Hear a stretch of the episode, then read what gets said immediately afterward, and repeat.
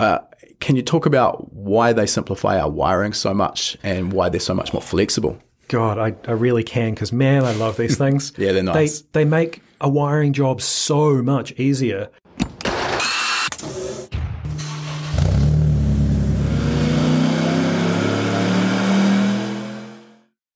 Welcome to the HPA Tuned In podcast. I'm your host, Andre, and in this episode, we've got our very own Zach Purston joining us.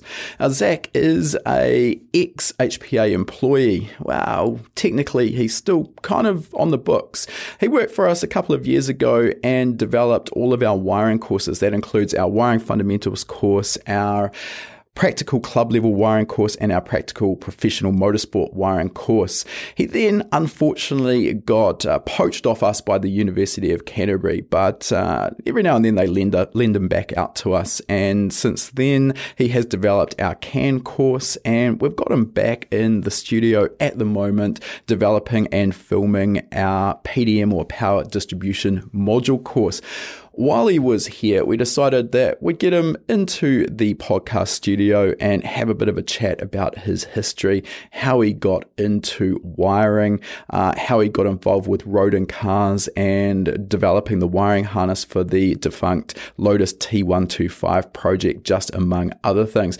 Uh, Zach has got an interesting background in that he has actually got an electronics engineering degree, and that's certainly not something you absolutely need if you want to get involved involved in motorsport wiring, but as we'll hear from Zach as we go through today's podcast, it certainly helped him out. We'll get his take on what level of training and knowledge that you would actually need if you want to make a career in the industry.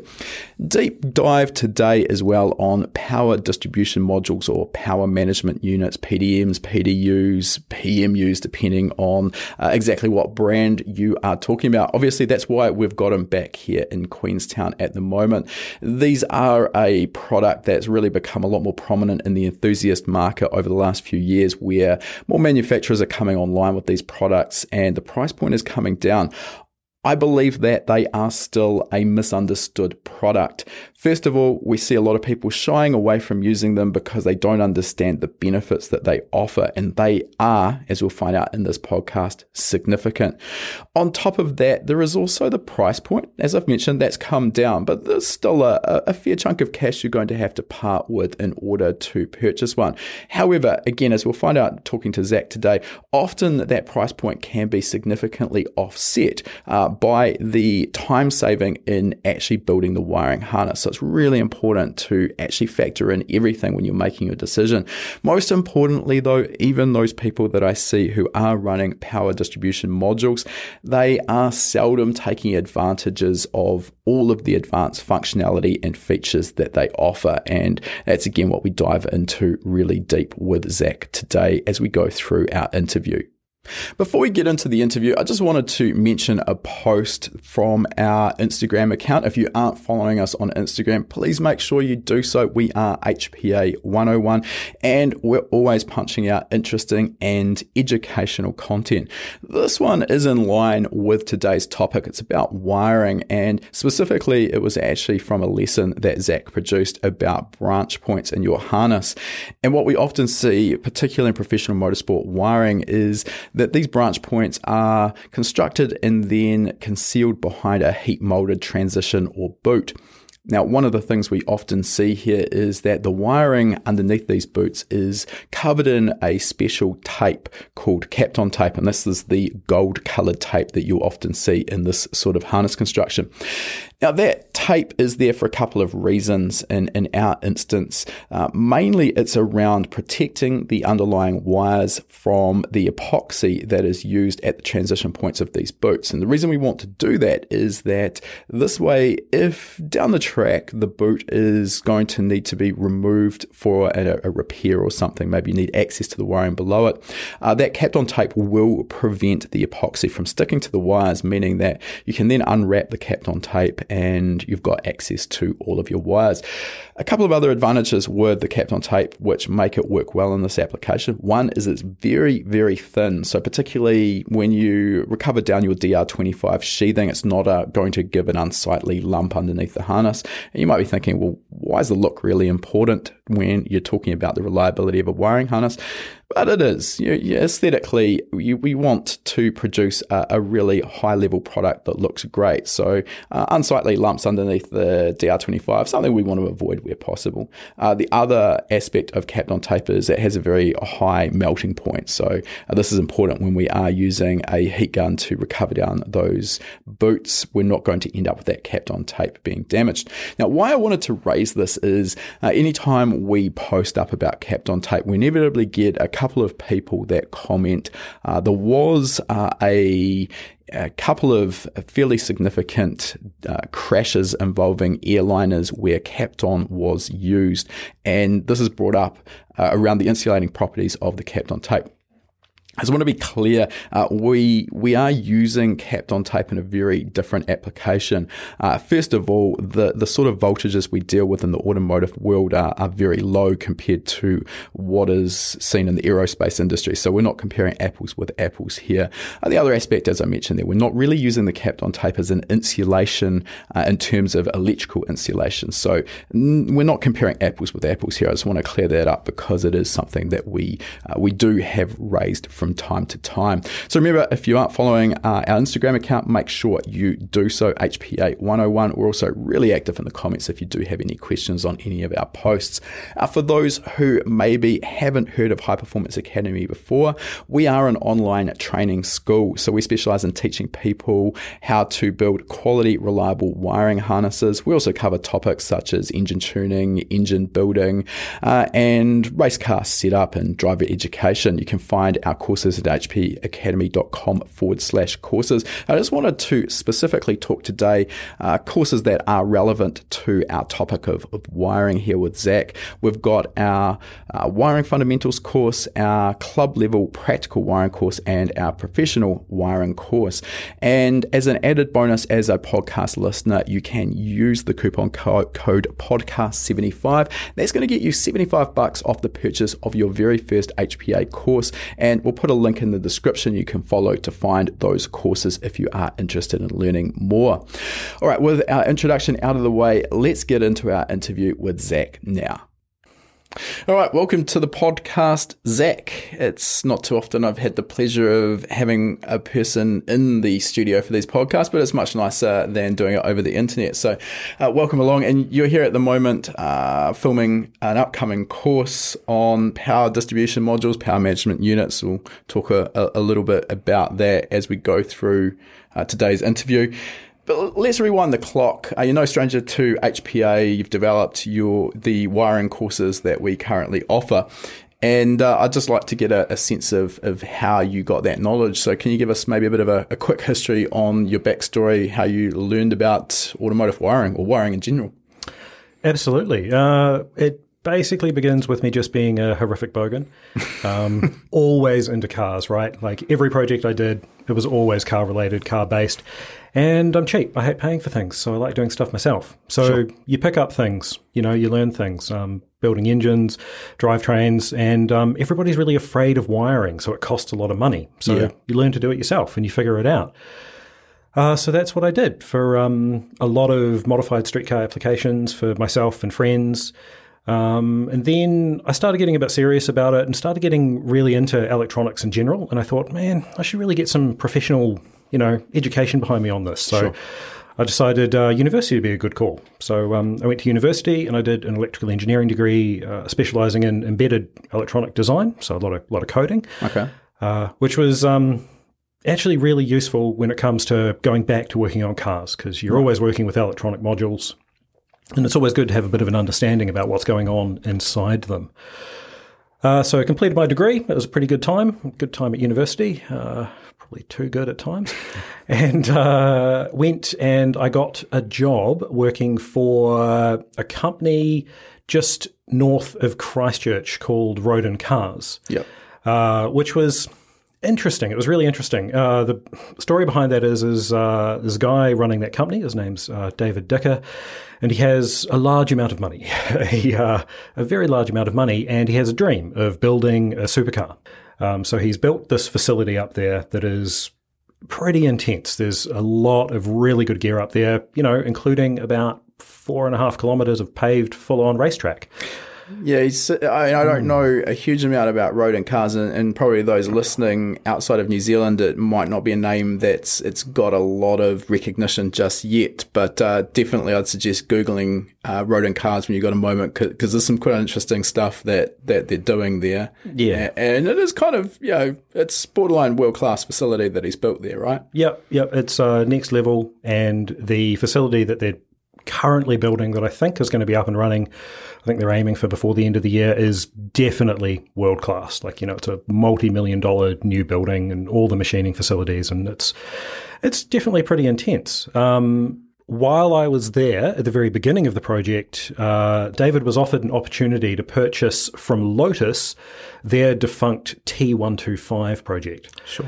Which was uh, Lotus's attempt to get extra Formula One testing time in about 2010, 2011 by basically building a car that, in theory, um, someone obviously very rich could purchase and run. Uh, so it's basically a Formula One car that someone could purchase slightly detuned engine, a little bit easier to run. You know, um, you get way more hours out of them. Yeah. But um, chassis wise and everything, you know, it's it was all there for the era. Uh, but it did not go well for Lotus at all.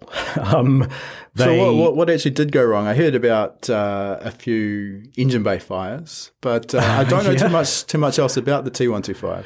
Um, so definitely not so well. I mean, it's a single seater wings and slicks full on race car, so not, not so much engine bay fires, but the, the cowling, like the whole rear cowling of the vehicle, uh, designed basically far too close to the exhaust headers. And um, yeah, there's definitely plenty of cases of uh, when they were running them of those catching on fire. Yep. Uh, when the container turned up with everything in there, there were a few engine cowlings that had obviously uh, Singed. suffered. Yep. Yep. Um, the main problem, I think, with it though was that they were aiming it for extremely rich people, right? It was an expensive thing. I think it was a million pounds to buy the car, but you were also locked into a racing series um, Right. and a nutritionist and you know a driving instructor, and all this was, I think, pretty locked down time frame wise.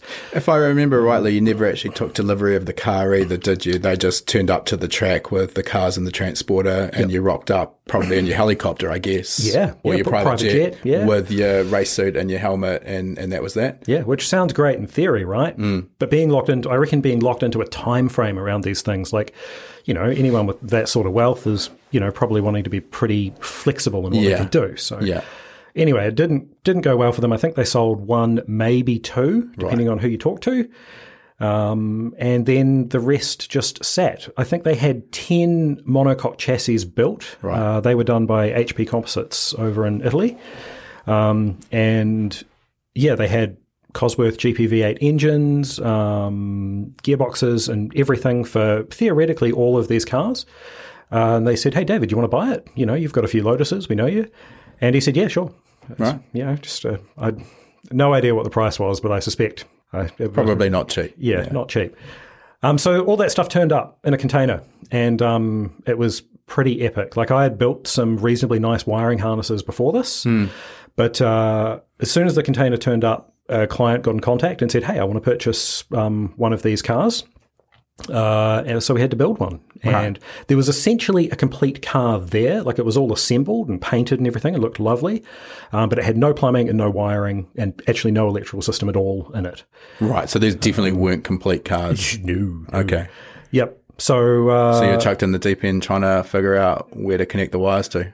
Basically, yeah, yeah, Okay. pretty much the deep end on that. So that was um, my introduction to working with really high level race grade electronics. Um, Okay. So Pectel SQ6M ECUs, um, Pectel loggers. Okay. Um, I think in the end, I specified we ended up going with a Life Racing PDM on them, um, just because I think someone had a contact with uh, the UK over there, and we got uh, a reasonable price on them. But it was a pretty full-on project um, Yeah, sure. to to install all that and configure everything and wire it. We did have engine tune files for the SQ6Ms, like they came pre-tuned. Yeah. Um, so that was like obviously made things much easier because tuning a Cosworth GPV8 engine at that caliper is Hmm. caliber is not something I'm particularly feel confident in. Yeah, that would be deeper, deeper in the deep end. A- All right, so you, you've talked about a bunch of stuff there, and it was a very brief recap of, of your sort of education and history. And I just want to go back and unpack a few things there. So, so first of all, you said basically before you got into the university degree side of things that you'd sort of jumped into these wiring jobs, which I 100% agree. I think a lot of enthusiasts get scared of and, and kind of either put off, don't touch it all, or you know, what whatever it is. What what was it that you would? Why was that different for you? Why were you comfortable of getting stuck in and figuring it out for yourself? I think possibly just because I'm a massive nerd, um, like a bogan know, nerd. That's a, a, a combination. Nerd. It's weird, right? Like you know, I'll be sitting there plan some sweet World of Warcraft and then go out and do some skids. I mean, who knows? Um, so big nerd. So I've always been into the tech side of things. Sure. So wiring, like computers in general, and and wiring didn't really scare me. Yeah. Okay. Um, so I figured if other people are doing this, I can probably figure it out. Yeah. And um, yeah, I've it it took a bit of time and finding reliable sources for information was really tricky. Mm. You know, you'll read a bunch of forum posts and you'll be told 17 different things and yeah. what do you read? And it basically came down to me for just trying stuff, trial and error, mm. like have an actual think about it. Don't try and read a forum post and follow a set of instructions without understanding yeah. why that set of instructions exists. I um, think that that's probably a really good point that goes for just about everything in the performance automotive world. The information is out there and the problem is sorting fact from fiction. But then, as you've just mentioned as well, I, I think rather than just blindly following in instructions that someone else has, mentioned that may or may not be entirely factual, if you actually understand the principles, the operating principles behind whatever it is you're dealing with, whether it's wiring, tuning, or engine building, that's going to put you ahead of the game, I think, compared to others that are just blindly following a path. Yep, 100%. Absolutely couldn't agree more. And one thing I've noticed with dealing with a few race teams and working in the industry for a bit is if you are having a conversation with someone that is absolutely top tier in their field and really knows their shit and what they're doing, they'll let you know what they're doing. They'll talk about what they're doing and they'll do it with confidence and authority. But if you walk in somewhere and there's the guy over in the corner and they're like, uh, he does our wiring and he just does it in a room by himself and he won't share anything about what he's doing and he's super secretive. Yeah, that says a lot, doesn't it? It's a, it's a real red flag trigger for me because. I don't know, you should always be trying to learn the new thing. Yep. And, um, and, and like share that knowledge around. It might just be me. I don't know. I just, no, I, I agree. I've said this before in the podcast, but it's why I still like what I do. I love what I do, I should say, really, is that you, you do, you never stop learning. And I think as soon as you've got that attitude that you know enough or know it all, uh, that that's kind of where the wheels start falling off, in my opinion. So mm. open mindedness, and I mean, pretty much what you're saying there with the secrecy. We see this so much in the tuning world, and, and a hot topic of debate I see on the internet. Slightly off topic here, but I'm just it's a pet peeve of mine is, is tuners who lock, lock their tunes, files. Yeah. And, and there's those who argue intellectual property, and honestly, I call bullshit the number of locked files that I've seen, and, and, you don't need to see the tune. You run the car on the dyno, and you're like, this is just garbage. Why does your timing jump from 10 degrees to 20 yeah, degrees? You know, you, yeah. and you know that deep down, the reason that that tune file is locked is because the tuner doesn't understand what they're doing. And they, they're embarrassed basically for others to see it. So I think that secrecy thing, you're right, it, it does it does speak volumes. Yep, definitely a trigger point for me that you see an awful lot as well. You should learn the thing and then teach the thing. So yeah. you don't have to do that thing and you can go learn the next new thing. Yeah, yeah.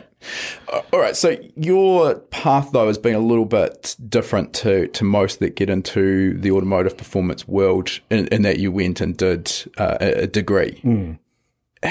Do you feel like that is essential? Is sort of higher education really an essential, in your opinion, to be successful in the automotive performance industry? I would say 100% no. Okay, good, um, good. Yeah, because I don't think a lot of our members maybe have done that, so that's that's reassuring. No, um, like I, I love the fact that I did a degree, and I genuinely use a lot of the knowledge that I got um, because I still do a lot of embedded system development and coding. Yeah, okay, and um, and that's a bit beyond the scope of what we are normally doing in the automotive sense, though. More than likely, yep. yep. Um, although, uh, you know, Motec build platform, um, sure. you know, you get into it with that for sure. But no, I don't think it's essential to yeah. go to university to get into the performance automotive world at a higher level. What it is essential to do is work at it. take on projects, just do the work, and that's where you'll learn. And talk to people, make contacts, and like actually think about what you're doing, and um, be humble as well, and like don't um, don't get into the realm of you've you've learnt something and you assume that that's the only way that it can be done, and you you, you know a little bit of arrogance might form around that or something. But like always be willing to take on that extra bit of knowledge that you just happen to see in an Instagram post or a Facebook post or someone you were talking to at a racetrack. Yeah. Um, and don't take it as a personal affront that someone's done something different to the way that you've done it. It's um, I think it almost comes down to a bit of that Dunning Kruger effect as well, when you're just Yep. learning and you, you kind of get that little level of knowledge and you sort of start feeling quite confident or maybe a bit cocky in your abilities. And then those are maybe a little bit further along the learning curve, you start to realize just how much you don't know. Yep. The old story, you, you don't know what you don't know Yeah. when you're first getting started. And, and I think you're 100% right. And that goes again for all across the the areas that I'm involved with wiring, tuning, and engine building. There's not a lot of black and white in the industry in general. Uh, there's some solid principles and foundations that we stick to regardless what we're doing. But yeah, I mean, there might be five separate ways of doing a particular task, and you, you might find learning from someone else that there's a faster or easier way or something that ends up looking neater when it's when it's all done. So I think that is important to keep an open mind and, and never sort of, you know, disregard a, another option. Mm, definitely, definitely agree. Yep. Now the other thing, just in terms of education, and this is something that we get a little bit of heat from. It. It's actually your fault. Sorry. There's a there's an ad we run for our wiring courses I where think I know where this is going. There's an off the cuff comment that it wasn't meant in the way I think a few people have taken it about you could trust uh, your wiring job to your local auto electrician with a she'll be right attitude. Now, I think that was the exact statement. That's obviously triggered a few auto electricians out there. And we never meant to offend auto electricians, but I do stand by what you've said in in a sense. I, I think you know, the auto electrical auto el- electrical world, uh, auto electricians, the training that they do is is really uh, important and valuable. I would say that in general, there probably aren't a lot of auto electricians in the modern day, though, who would regularly wire in an aftermarket standalone ECU. And, and it's more these days about diagnostics. Not to say that they don't necessarily have those skills, but is, is that fair in your, your experience to sort of say that that's not maybe their main sort of bread and butter work these days? Yeah, I would agree with that. Um, I think what definitely I remember exactly what I meant behind that comment, and I didn't imagine that it would be misconstrued at the time. I was um, referring to an auto electrician with a she'll be right attitude. Exactly. Yeah. It's not all auto electricians. In fact, I hope it's like a couple of percent of them out there, right? Yeah. Because as an auto electrician, you probably couldn't have that attitude. I mean, cars are so complex electrically these days, and doing the diagnostics on one can genuinely be quite frustrating. Absolutely. Um, like I follow a lot of YouTube channels where they, you know, repair cars and stuff, and, and watching that diagnosis process be followed through, it can get pretty intense. Um, so the auto electricians with the she'll be right attitude probably aren't doing those jobs. Yes. And they're also probably not the people you want wiring your race car. yeah. Um, there's an auto, like I live in a pretty small town in um, North Canterbury, and there's an auto electrician down the road from me, and he regularly wires in aftermarket ECUs for a lot of pretty high level rally cars. Yep. And I've seen his work, and it's it's spot on, absolutely fit for purpose. They do a great job.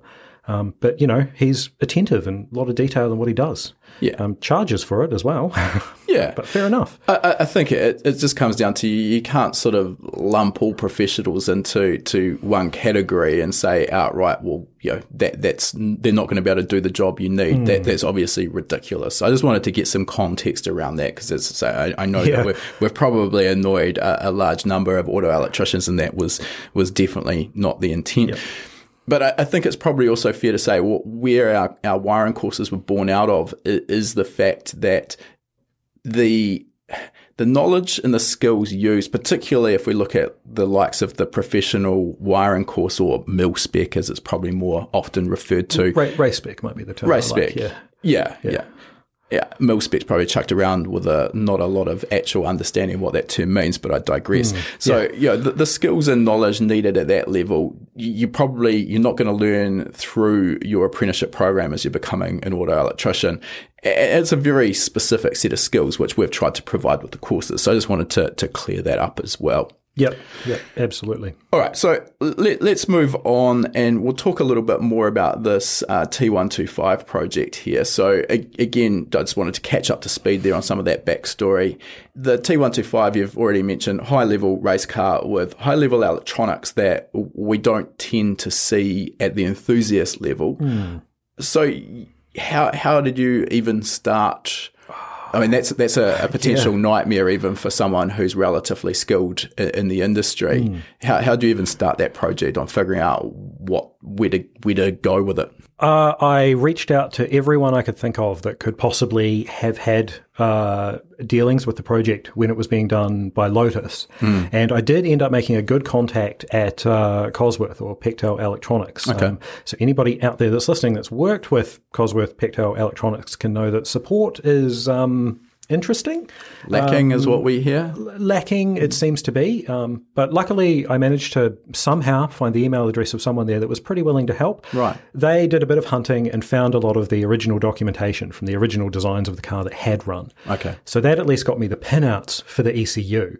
Yeah. Um, that and uh, I had to send all of the ECUs back and they unlocked them and then relocked them for us with our codes on them. Okay. And did the, the service and maintenance. I think I've got a battery in them that needs replacing as well. Yeah. Um, did that, updated their firmware, and when they came back, then I could look through all the configuration and uh, I could see, you know, how things were set up in there, and that helped me nail down pinouts and things as well. Um, and from there, I could, now I knew the pinout of the ECU, um, I could get into the real proper harness design. Yeah. Um, so was the ECU was set in stone.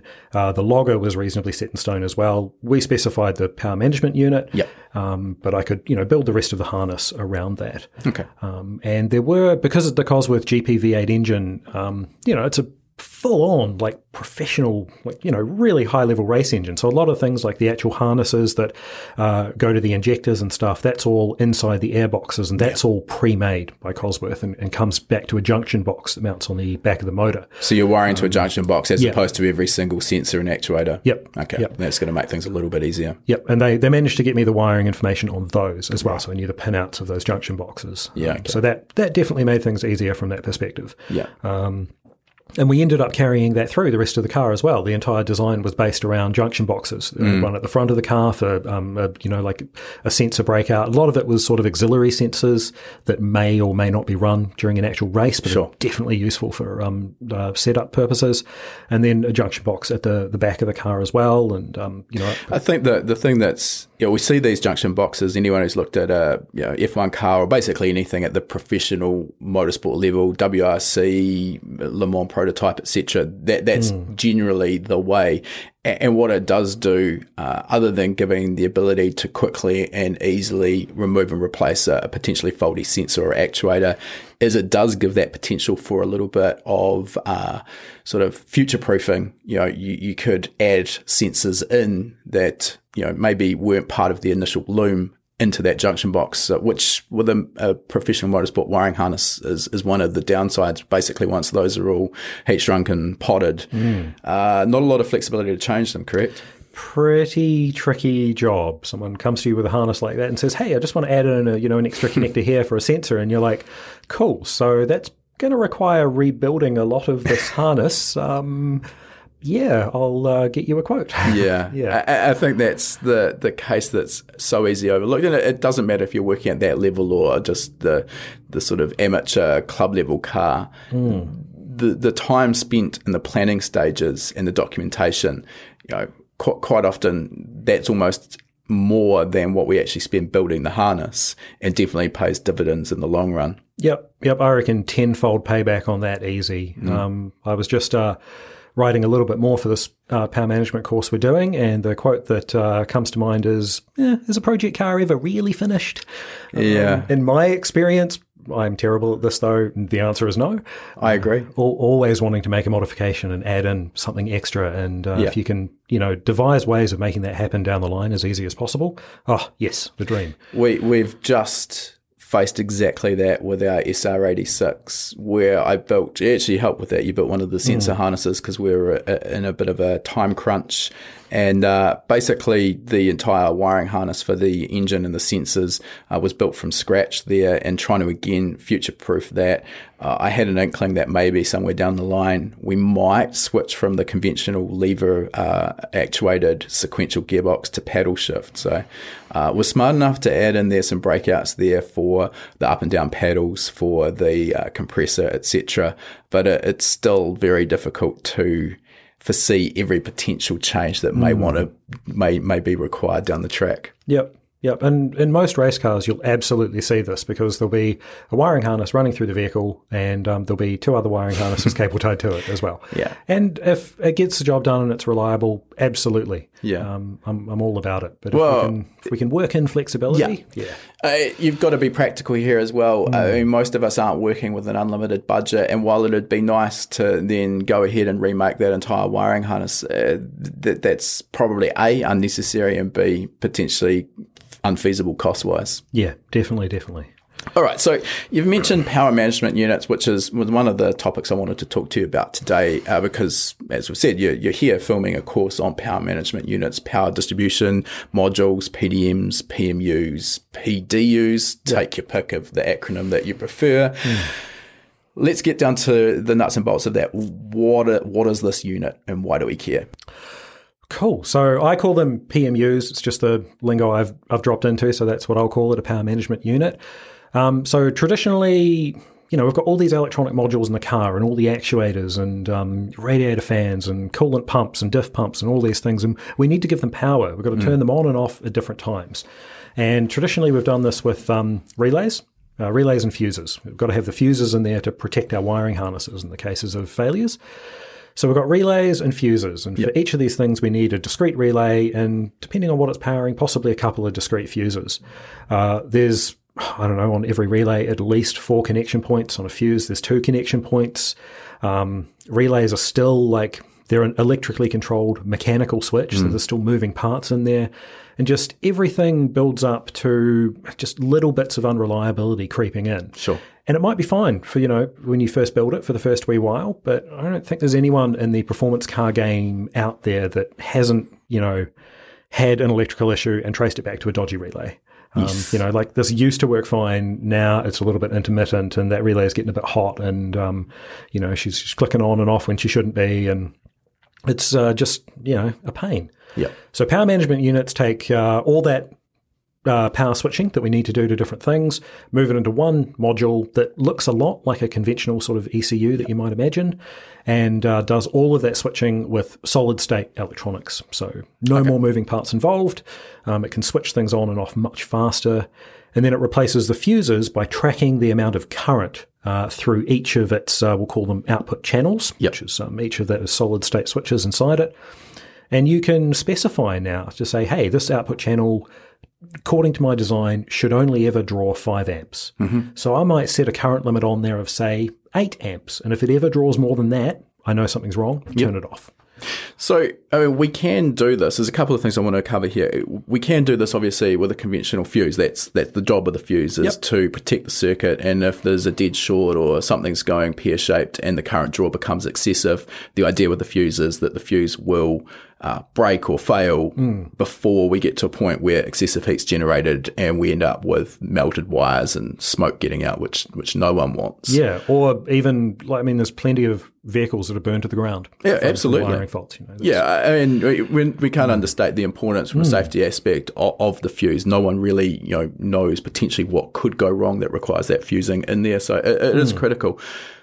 So you're talking here about the power management unit can electronically fuse the the circuit and obviously with a little bit more flexibility around you know instead of having to choose from a 15 or a 20 amp fuse you could choose 17.5 amps or whatever yeah. your heart desires yeah. uh, there's a few more advantages though in mm-hmm. terms of that fusing com- compared to a, a mechanical fuse so talk us through that uh, one of the biggest advantages is well, if your mechanical fuse blows, like it's a mechanical action to replace that, right? You've got yep. to physically remove it and put it back in.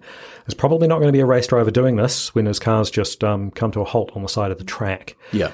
You know, the component that's caused the fuse to blow might be just having an intermittent failure. Mm. So we need to know about that. Sure, that's awesome, but it'd be really good if we could get that car back to the pits, Yep. maybe make a repair and get it back out for the rest of the session. You know, Yeah. get, get some points if we can. So a PMU could let you do this because it can be configured to shut that circuit down when there's a problem, but then retry it a couple of seconds later. Sure. Maybe that fault has, you know, cleared. It's not, you know, it's cooled down just enough to be able to limp the car back to the pits. Yeah. Um, the driver could have, a, you know, like a reset button on the steering wheel that he can easily reach when he's strapped into his harness, and that could reset the power system and re-engage it, and hopefully get the car running again to get back to the pits.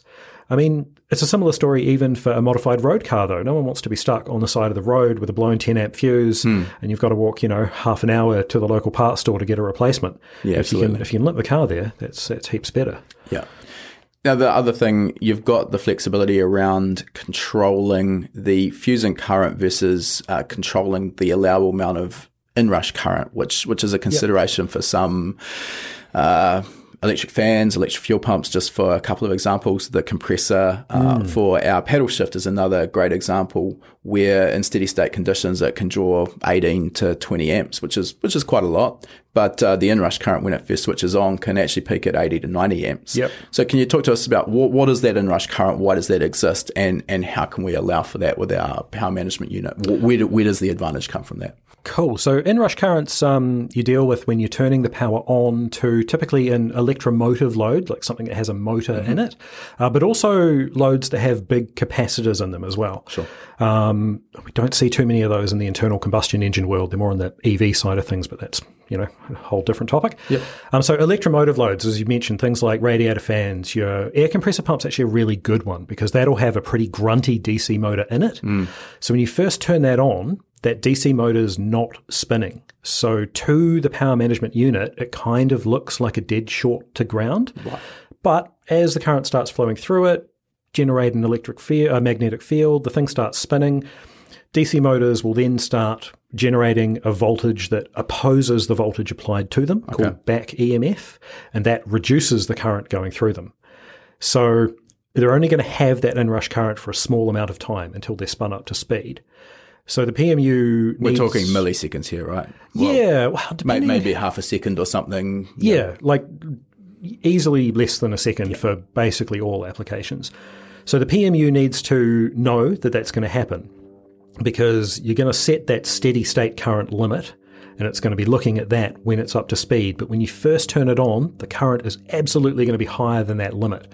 So usually on an output like that, there's uh, driving something like that, there's uh, a bit of filtering involved. It could be as simple as there just being a time delay, saying, hey, the current has to exceed the set limit for more than two seconds Sure. before I trip that.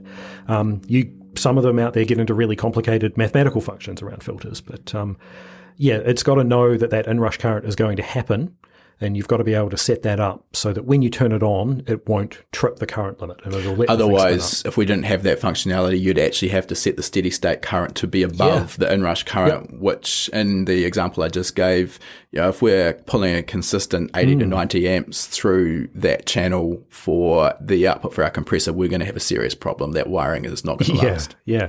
So this is um, sort of in a conventional setup. You can think of this as being the difference between a fuse and a fusible link.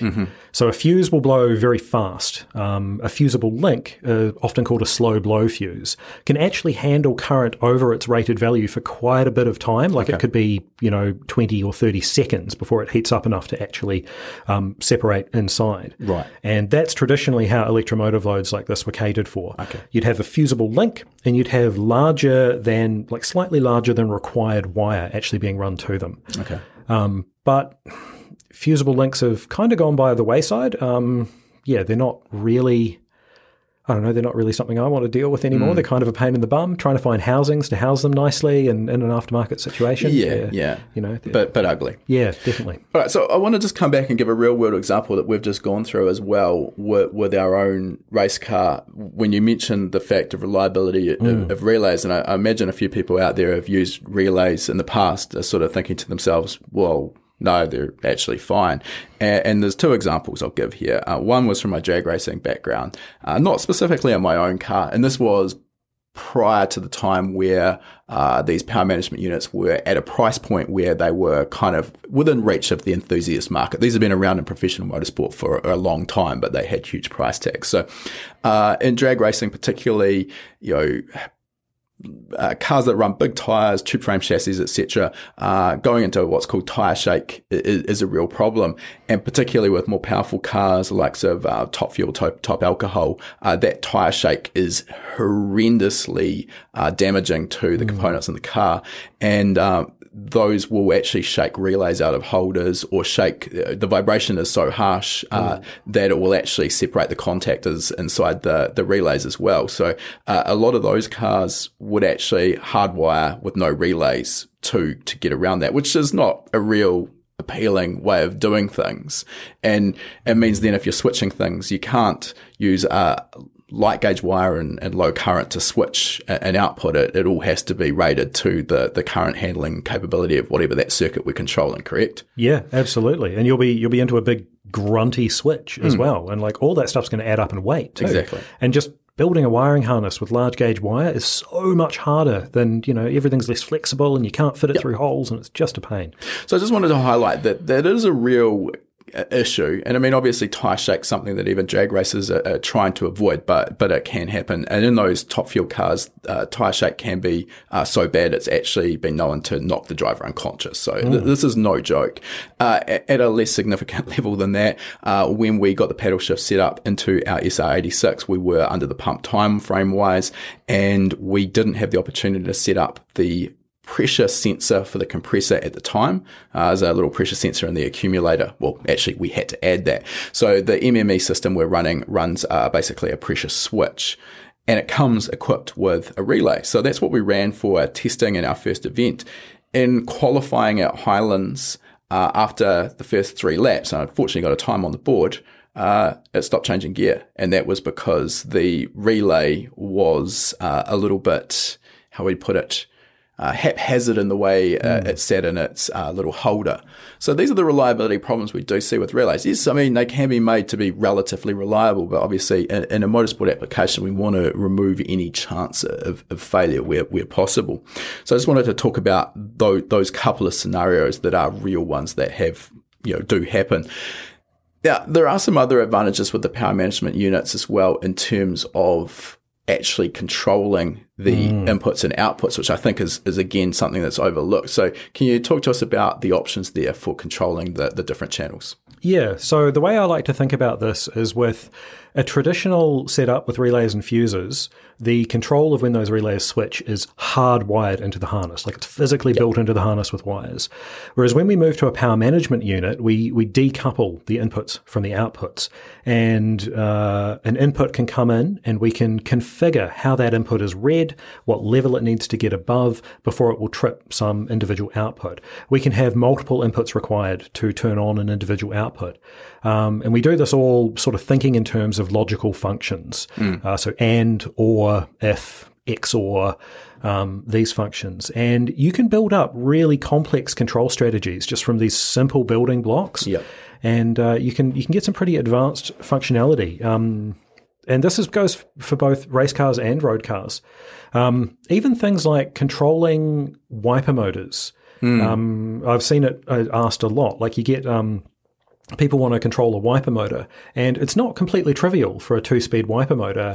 No, you'd think um, it'd be simple, but yeah. it turns out to be a bit of a bigger task if you want it to function correctly, right? Yeah, because uh, it's got a DC motor in it, mm. and you know you turn that thing on, and some energy builds up in the magnetic field. And then you turn it off, and that energy actually dissipates for an appreciable amount of time, and that can cause the motor to run on mm. further than you think it might. So you turn your windscreen wipers off, they get back to their park position, and then they sort of continue halfway back up the screen. That's mm. probably not really what you want. No. Um, so doing that with a PMU, uh, and you know most factory cars will do this um, in a different way, but we can do it with a PMU where it actively breaks that motor, and that's B R A K E. um, when you turn it off, it will short the contacts of the motor together. All that energy is dissipated really quickly and safely inside the PMU, and uh, it stops the motor almost to a dead stop exactly where it is. Right. The easiest example to visualize about this, because most people have probably used a battery powered electric drill, is when you're um, holding down the trigger on your battery powered electric drill and then you let it go, that chuck stops almost instantly. Yep, yep. That's because the electronics inside there are, are, are actively braking the motor at that point. Now, this is also why on a lot of PMUs there will be dedicated outputs if you want to to run something like a windscreen wiper motor. Yep, yep. There's uh, definitely for that reason. There is another reason for that as well, though, and that uh, most the most common wiper motor you'll deal with uh, out there. This could be different for really modern stuff, but the most common type that I've dealt with is um, got five pins on it. Uh, it's got two pins that are basically a switch, and they get connected together when the motor is in its park position. And then it's got one ground, it's got a high speed input and a low speed input. And if you power up that high speed input, just because of the way the brushes are arranged on the commutator and the motor, there'll actually be quite a high voltage generated on the low speed input. And it, acts, it actually acts like a Um, It tu- turns into a generator, yeah. And uh, if you wire that up to just any sort of input on a PMU, it could possibly damage it. So you need to be sure that um, the output that's wired up to, particularly the low speed winding on that, uh, sorry, the low speed brush on that motor, Mm. is uh, specified to be to be that. And usually it will be one specific pin because there's some extra electronics inside there and and um, and sort of load handling. And they won't want to put that on every Mm-hmm. output because it'll be expensive, right? And it always comes down to just read the manual, right? That's going to be explained. Uh, but RTFM, yeah. yeah, that's it. Uh, Okay, so I mean, that's interesting, but uh, in, in reality, probably not too many people are going to get uh, too pumped up about uh, controlling a windscreen wiper motor. It's That's a function yep. we need, but it's it's it's hard to get excited about. Yeah. Uh, let's talk about some of the cooler stuff that you can do with a power management unit, though. So, you know, you're almost unlimited. It's just how clever you want to be and, and what inputs and outputs you've got. But uh, one of the ones that I like the idea of is an anti-stall function. So, could you talk through uh, what that logic looks like? What what is anti-stall for a start, and, and how would you implement that through a PMU? Cool. So, um, g- race car grid. I mean, I haven't done a lot of race car driving myself. Uh, definitely never started from a grid, but it looks like a pretty intense place, right? Yeah. Um, you know, you're on there, you're pumped up, the engine's revving, those lights are counting down, then they go out, and you've got to get off the line cleanly. Whoops, I stalled the motor. Um, that's a pretty not great situation to be in. It's Yeah. really dangerous for you and other drivers. So you want to get that motor running again as quickly as possible. So maybe if we could build some sort of system to really help you get that motor running quickly again in a really simple way, uh, that'd be great. Um, so thinking about what the driver would be doing there, he's just stalled the motor, a little bit of a panic position. Maybe if all he really needs to do is depress the clutch pedal to, you know, decouple the engine from the gearbox, and the motor will automatically try and restart for him. Yep, That'd be pretty cool. makes sense. Um, and we can absolutely achieve that with a PMU. So we'd have some logic set up that would be, uh, uh, we'd, we'd have a button that would enable or sort of disable this this anti-stall feature and we'd make sure that the driver knows that when he's getting on the grid, one of his checklist procedures that he needs to go through is to enable the anti-stall function. Uh, so there'd be some sort of indicator telling us that that's enabled. Yep. Uh, then we'd have maybe an input set up looking at engine speed. Um, and it would say, ah, if the engine speed drops below, let's call it 300 RPM, because the engine will always idle higher than that. So if it's lower than that, it's probably in the, in the process of stalling. And the driver has the clutch pedal depressed, then um, try and restart the motor. Um, probably have to put a little bit more thought into that because when you're designing a function like this, you've always got to consider the edge cases, right? Because edge cases will always occur. Yeah. No matter if they're, you know, they're, no, they're at the bounds. You'll never see them, but no, you will. They'll, they'll happen. And you've got to cater for those because any function you're designing like this that could automatically try and start an engine that's Yeah. a pretty big safety concern. Definitely, there's there's a lot of things that could go wrong Yeah. there. So I'd, I'd definitely put something in there that would look at vehicle speed Yes. as well. Yep. And uh, maybe have it auto cancel that function once it sees vehicle speed over, I don't know, 20 kilometers an hour or something like that. Yeah. So we could be pretty confident that he's gotten away from the line then. We'll cancel that auto start feature and it automatically turns off. yeah, You know, okay. something along those lines. And, and I mean, this is just one one example. Uh, you know, in, in the PDM course that you're currently filming, we've got another one which would probably be a little bit more common, uh, where you've got redundancy there for a fuel pump. So maybe you've got two fuel pumps, and uh, if one of the fuel pumps is deemed to become faulty, uh, then it can automatically switch to the reserve fuel pump. And all of this stuff again can be done seamlessly with the driver never even being aware of, of what's going on. Uh, another thing could be maybe you've got a, an alternator that's on the way out, so your battery voltage is starting to drop low. And again, in a race application, maybe we want to shut off absolutely every current draw on that battery that isn't absolutely mission critical for getting the car back to the pit. So again, the, the, there's no limit here other than your own imagination and the inputs you've got control over, uh, outputs you've got control over as to as to what you can do with them. And I think that's, uh, in my opinion, particularly for a race application, really one of the the, the advantages that power management units give us.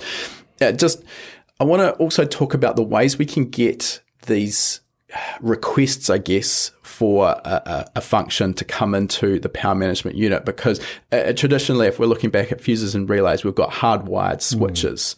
N- now we've got a, a lot of different ways we can request a function. So let's talk about, for example, if we want the ECU to turn on a fuel pump. So traditionally, uh, how that would happen is we've got an auxiliary output from the ECU, which we would wire up to uh, the low current side of a relay.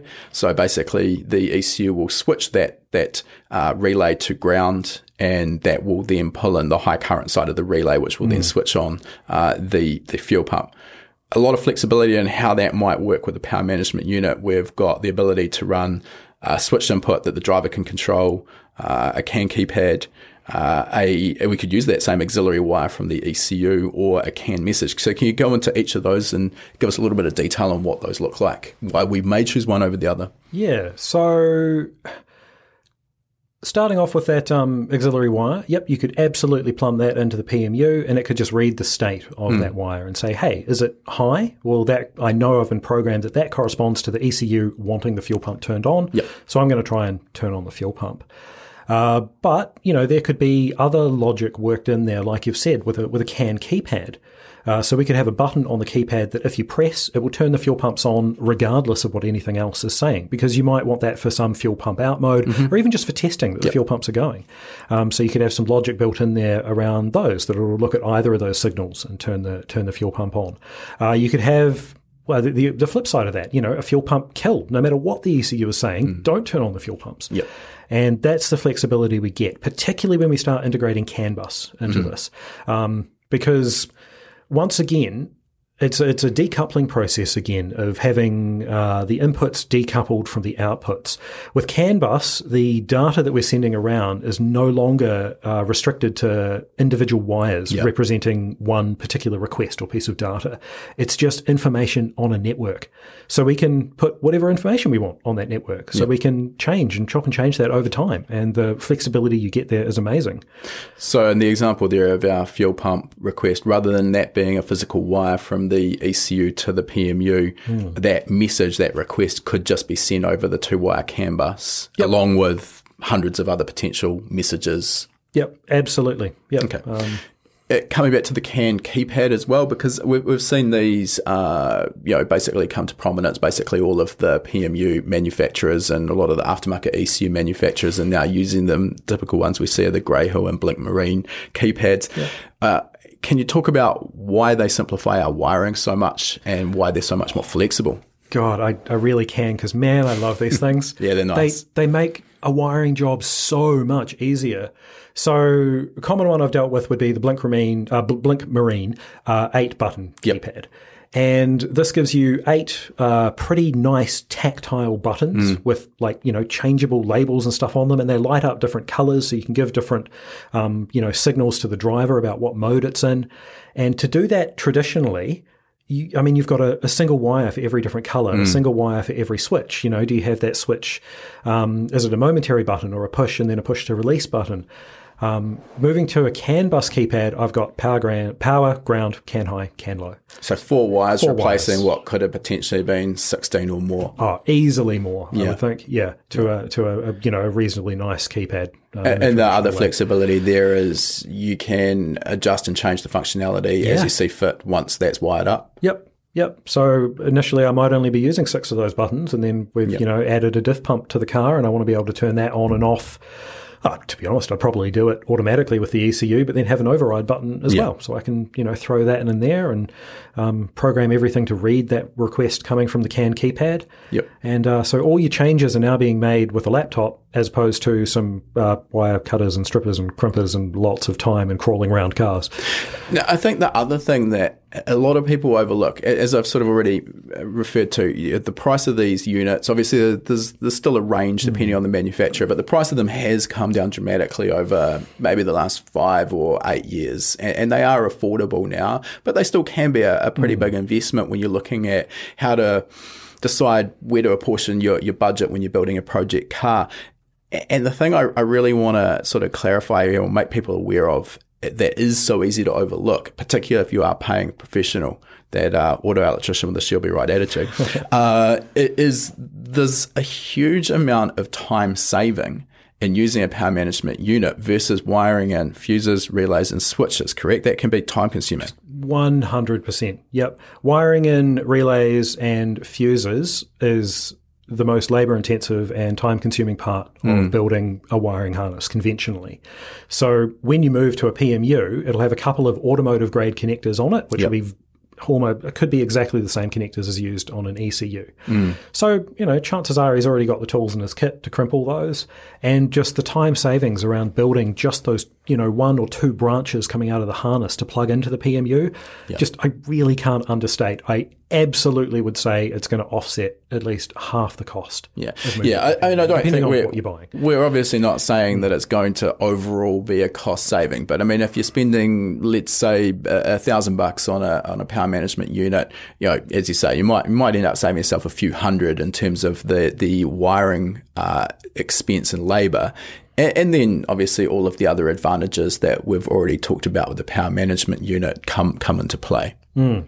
Yep, definitely. I'm um yeah, just a just a total fanboy, really. Like to be honest, I've totally switched to using PMUs in, in projects. I'd, I would not have done a project for a long time that used fuses and relays. Yeah, once you've once you've experienced it, it's yeah, pretty hard go to go back. back. Hmm. All right, so brings us on to our next topic, which which might be a bit shorter because we're probably going to run run out of time before too long. But we've used the term "can" here mm-hmm. a, a, couple of times. Uh, can you uh, let us know what that is? There you go. God, I had to jokes, work it in there. Eh? Excellent. Um, so CAN, Controller Area Network, is uh, is what that's an acronym for, and it is just a networking protocol that we has become used really widely in the automotive world. Uh, it was designed originally for the automotive world uh, back in the the really late 80s or early 90s by Bosch, I think. So this is nothing new. Nothing new. Yep. It's um and because of that, it's really robust. Like it's um it's evolved a few times mm. over the years. There's been you know CAN one, CAN 2.0A, 2.0B. Um, so it has evolved, but it's really robust and well known, and uh, so much so that it's used massively in industry as well. Like factories are run on CAN bus with uh, signals being sent around everywhere to different machines and turning stuff on and off. So it is robust and mature, and f- it's really really nice to work with. Sure. Um, so physically, CAN bus has two wires, CAN high and CAN low. Yep. And the way that works is when something wants to send um, a, a, message on the network, it's going to be made up of, of bits. Yep. And the way these bits are read is that's the thing that's really mature and defined is it's a defined protocol that this string of bits that are coming in means this. And, yep. and that's the only thing it can mean.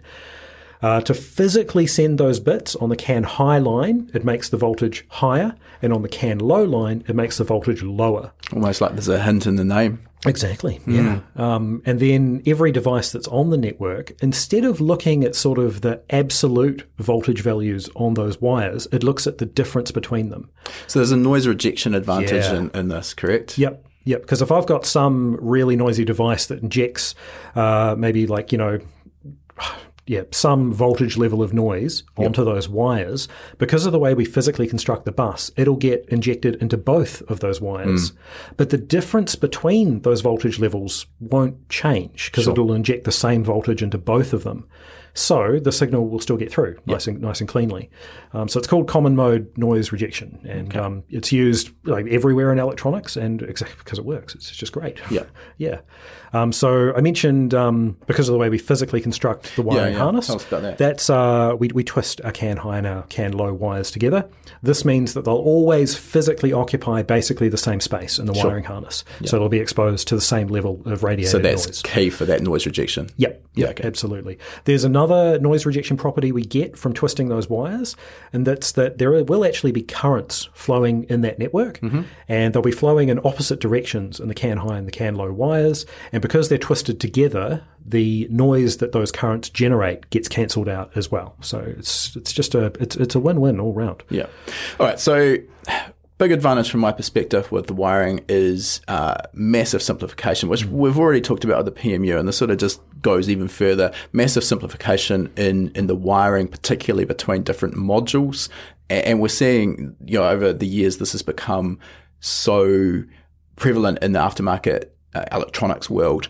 So rather than sending, know, we gave the example of the fuel pump before. So maybe your ECU is going to be asking for fuel pump, maybe fan one, fan two, uh, I don't know, probably a half a dozen other different things that it's going to want to function using auxiliary output. So we could either wire up those six or 10 different outputs to those relays or the PMU, or in this case, all of those requests can be sent over that same two wire bus. Yep. Uh, along with everything else, we, we haven't sort of touched on data logging from our PMU. We can data log mm. all of that, and that again can be sent over the, the CAN bus. So, you know, huge amount of flexibility and a huge amount of data can be sent across that.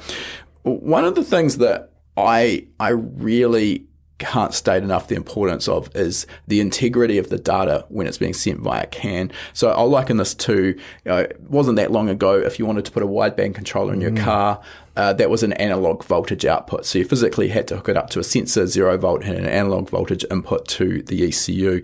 And where that gets tricky is that it's scaled air fuel ratio or lambda on a zero to five volt output which is reliant on the fact that if the unit is sending out 1.25 volts, it's assuming that the ECU is seeing 1.25 volts. And we can get ground offsets that kind of end up making that maybe not the case. And then we hmm. get, you know, inaccuracies creeping in. Whereas when we're sending CAN messages, if we're sending out lambda 1.00, that is exactly what we'll be decoding, correct? Yep, it's digital data, so you're not subject to those ground offset issues anymore. And the Lambda controller is, yeah, as you've mentioned, it's it's a absolute example where I would say.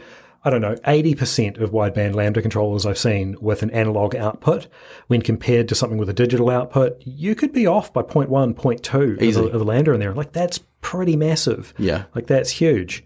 Um, I don't want to call out any specific manufacturers of uh, wideband O2 sensor No, controllers let's not do that. um, but uh, some are definitely better than others.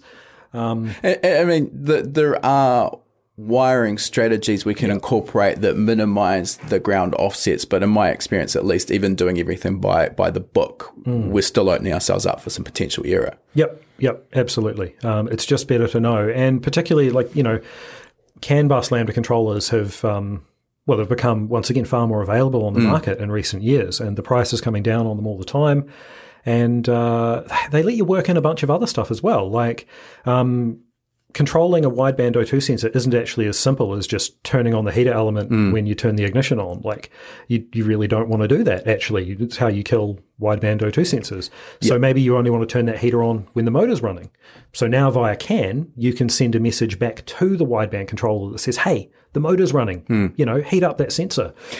Yeah, I think think that's really critical because uh, in wideband sensors, we, we know that they have had a bit of a checkered reputation with their life expectancy, uh, and, and a lot of that actually does come down to exactly what you're saying there: the control strategy when when the sensor's heated, and the last thing you really want to do is, is have that sensor uh, nice and hot and, and then start the cold engine and mm. uh, end up with moisture basically being pumped through it. That's a quick way to, to destroy the sensor.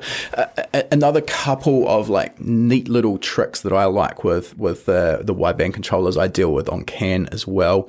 Uh, I'm using pre turbocharger individual cylinder lambda sensors mm. on our SR86 race car. And the problem with doing so is that uh, you are working in a high pressure atmosphere. The exhaust pressure can be uh, as much as the boost pressure, if not more. And what's easy to overlook is the accuracy of the sensor output is affected by that pressure.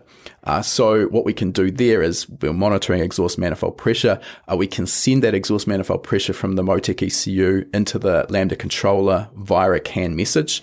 And then the controller in, internally will then compensate and send out what should then be an accurate Lambda value. So that that's just one example. Uh, probably the more prevalent or more, more important, I should say, is uh, that if we're using the wideband sensor for closed loop fuel control in a race application, we want to be pretty certain that it's only working when that sensor is actually deemed to be operating properly. So again, it gives the ability for to and fro diagnostic information. So if the lambda controller uh, says that the sensor's bad, well, the ECU can shut down and ignore that and just go to, to open loop. So those are the sort of things we can do with CAN that I think have really expanded the, the range of, of what we what we can do.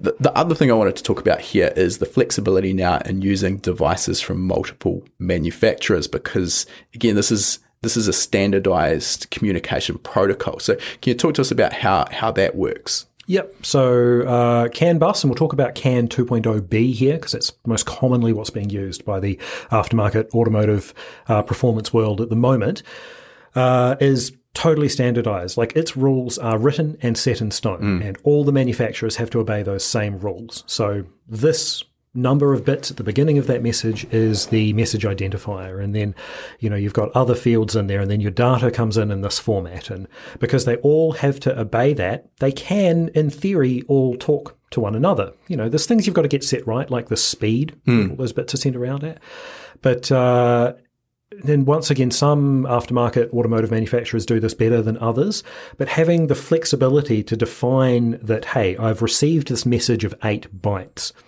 The first two bytes of that, I want you to read as uh, a 16 bit value because mm-hmm. we have eight bits to a byte. And we're going to call that data type a signed integer. And okay, so then i will be able to get a raw number coming in there, mm-hmm. uh, anywhere between negative 32,768 and 32,767. And then we apply some scaling to that. And that scaling is agreed on by both units. And then all of a sudden, hey, um, I've got this module sending exhaust gas temp to this module of a totally different brand, mm. but they're talking to one another really nicely. Uh, the the benefit from my perspective that that has given us over the last decade or so, five years, whatever it's been, is that now we're not so much limited to uh, a specific brand of electronics. Mm. And I mean, we all have our brand loyalties, but we might not want to run the same ECU and dash combination, or uh, maybe in the case of our SR86 we're running an ECU Master power management unit, but Motec Electronics for the ECU and dash. And again, th- these just integrate seamlessly uh, via this CAN messaging. So huge amount of flexibility in what we can run and how we can configure it. Mm. Yep, yep, absolutely. Now, I know that CAN is something that is seen as being a little bit scary, maybe like the, mm. the next sort of step in, you know, beyond wiring, and, and a lot of people are put off is it something that's easy enough for people to get their head around? And where are the stumbling blocks do you see?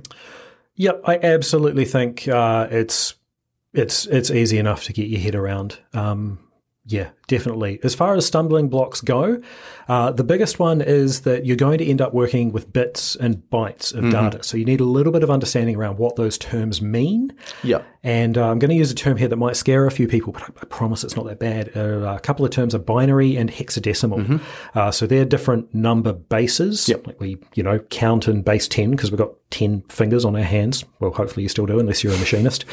Um, but uh, so binary is base two and hexadecimal is base 16. And these exist, um, well, they exist because they exist, but we use them because it's how computers talk. Yep. At the end of the day, we're dealing with electronics and it's all computer stuff. So you need a little bit of understanding around binary and hexadecimal and bits and bytes. And that's probably the biggest uh, bugbear for anyone getting into it. It's a different way of thinking if Yeah. you haven't come from that background, right? Yep, yep. Which is why in the course when we did that, I put like tried to put quite a bit of emphasis on that knowledge and tried to kind of introduce it uh, in a reasonably gradual way with good graphics to describe things as well, and, Yep. and give some some good examples in there of, of how that system, how those systems work, so you can get to grips with it. I think the other thing that's important to kind of understand is like how most enthusiasts will be using a CAN bus. And, and I mean, at one end of the spectrum, we've got the likes of maybe John from John Reed Racing, who's reverse engineering current generation Lamborghinis and Audi R8s so that he can replicate all of the factory CAN messages to keep the rest of the electronic systems happy with an aftermarket ECU.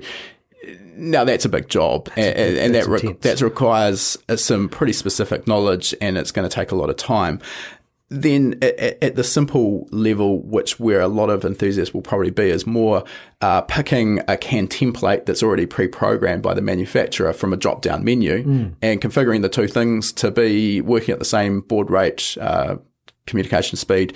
Happy days, you're kind of good to go. And then there's some some sort of grey area in between. Is that sort of a fair assessment? Yep, totally a fair assessment. So when I'm talking about bits and bytes and binary, that is probably more towards that more advanced hmm. side of it because then you're going to be constructing your own messages and deciding how data is sent out. But all the manufacturers in I'm not going to say yeah, maybe most cases even have already done this work for you. Hmm. They've defined communication, like how all that data is going to be sent out, and then it literally is just selecting the right profile from a drop down box. Yeah. Uh, often um, you'll find the ECU manufacturer will actually be pretty keen if you've got an application that they don't currently cater for. They'll be pretty keen to get the information and get that application into their software for you. Yeah. Uh, because other people are going to want it as well. And um, basically makes the product uh, appeal to, to Yeah. a wider market.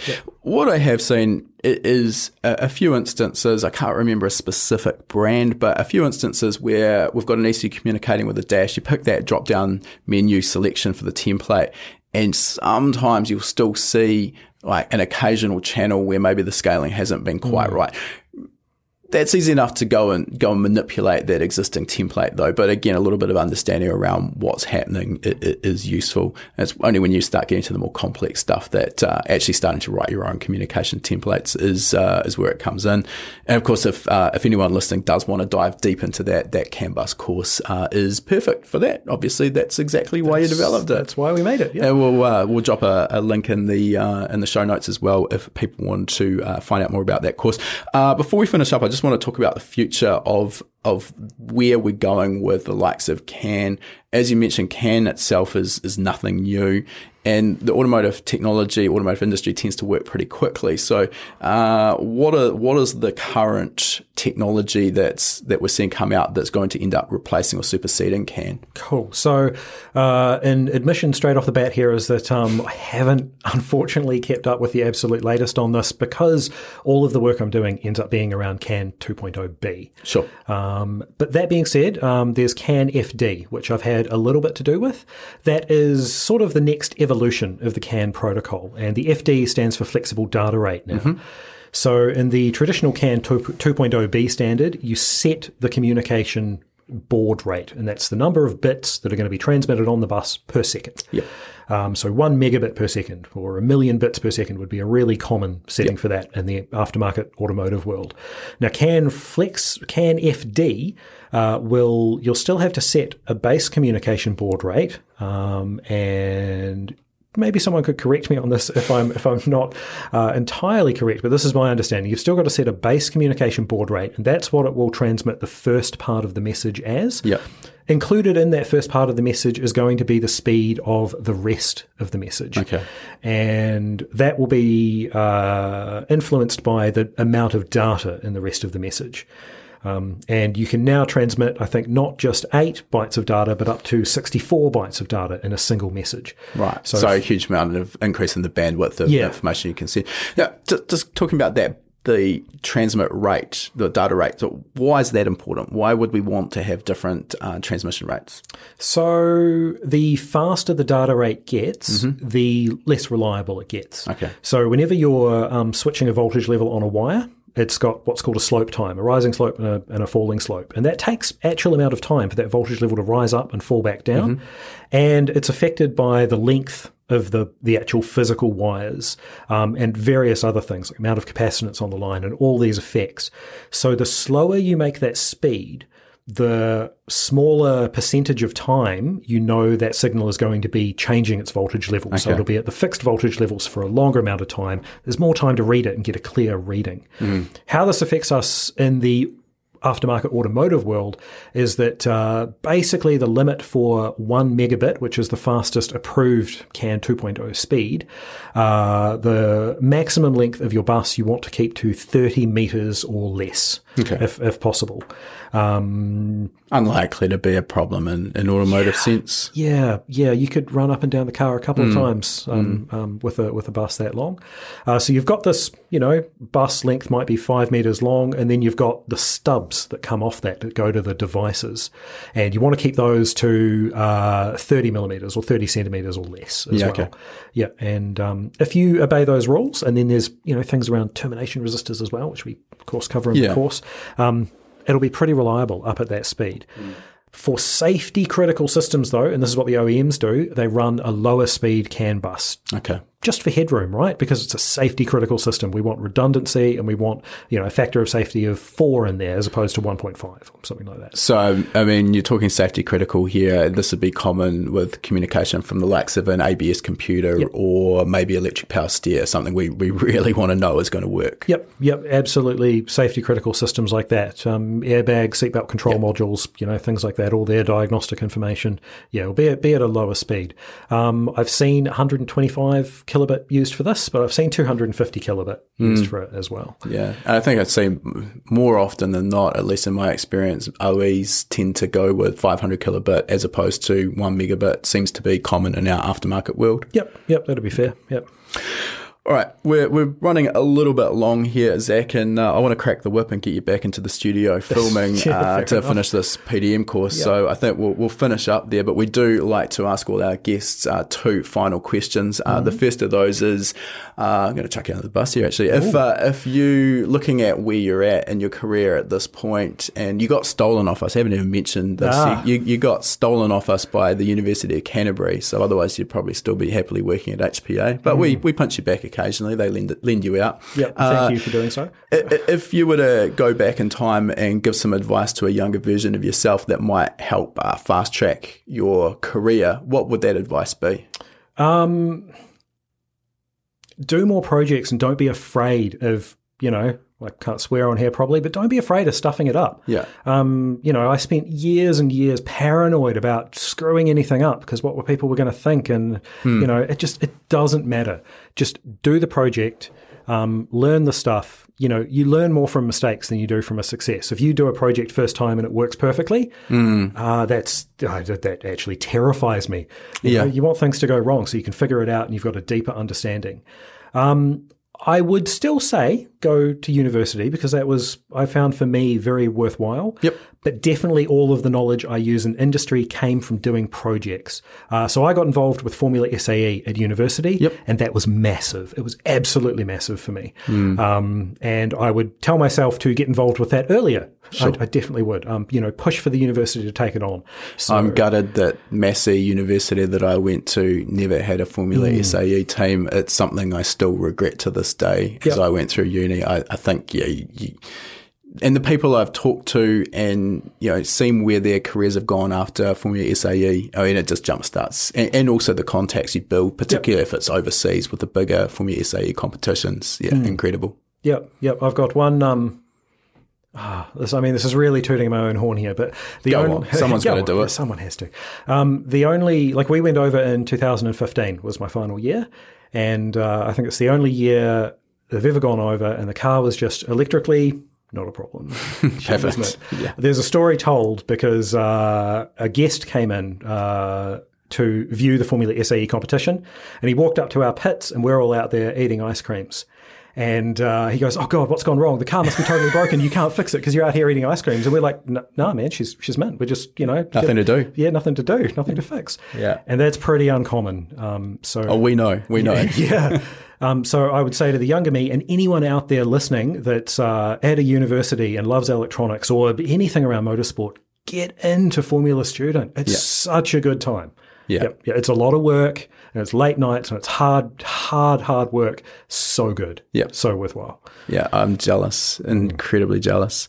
All right. Last question for today, Zach. If people are interested in uh, maybe following your journey, uh, you're on the social media. What do we, what do we got here? Can I, they, would you stay away from that? I'm, I'm old, remember? Okay. Yeah. Right. not, not, that old. Somewhat old.